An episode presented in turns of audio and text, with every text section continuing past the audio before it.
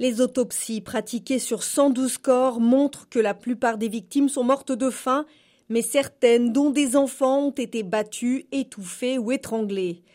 Les autopsies ont également relevé des organes manquants sur certains des corps exhumés, indique un document judiciaire du directoire des enquêtes criminelles qui évoque un trafic d'organes humains bien coordonné impliquant plusieurs acteurs, sans plus de détails.